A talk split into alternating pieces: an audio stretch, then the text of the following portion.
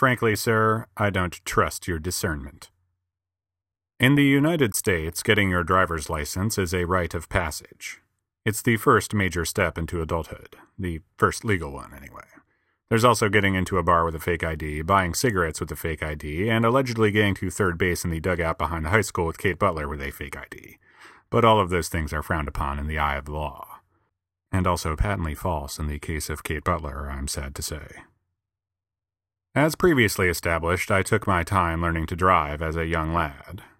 Whether or not my indifference in learning to drive was a early sign of a severe case of arrested development that would continue on for decades is a topic for another time, however. Spoiler, it was. Point is, learning to drive a 1977 Datsun hatchback between barns in your friend's backyard and getting your driver's license are two different things. And by the time summer vacation rolled around between junior and senior year, I had achieved the former, but not the latter. So, driver's ed. In the Guilderland Central School District, driver's education was taught in summer school by Mr. Goodnow.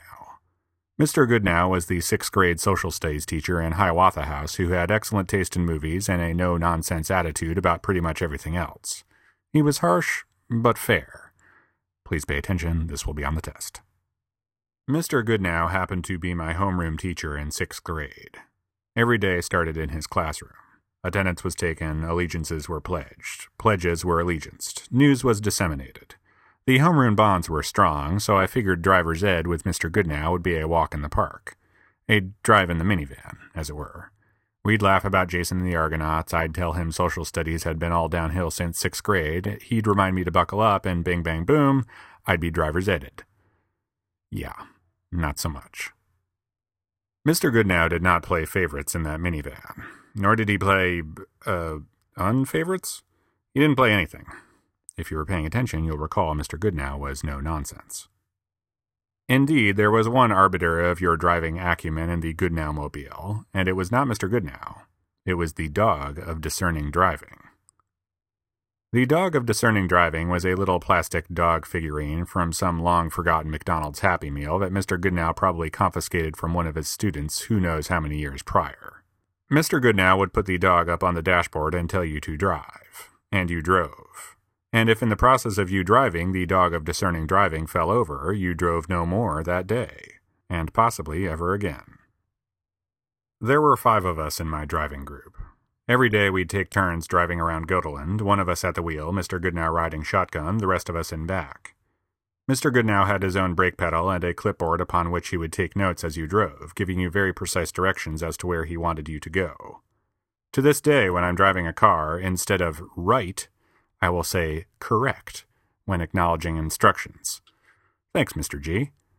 Don't call him Mr. G.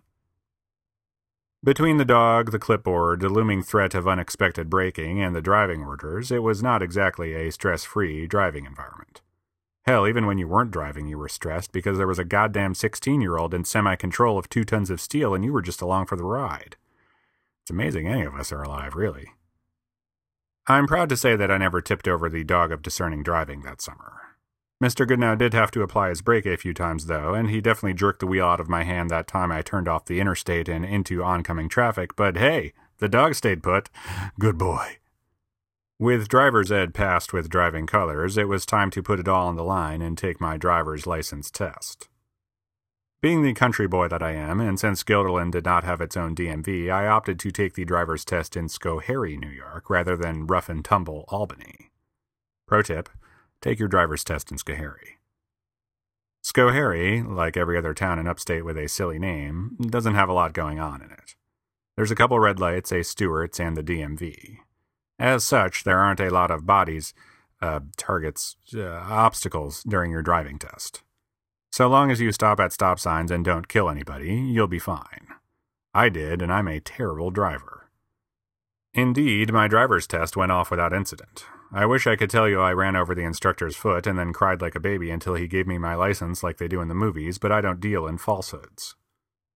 So, after Datsuning it up in the backyard, driving a minivan discerningly, and parallel parking in an empty lot, Pat Rafferty finally got his license.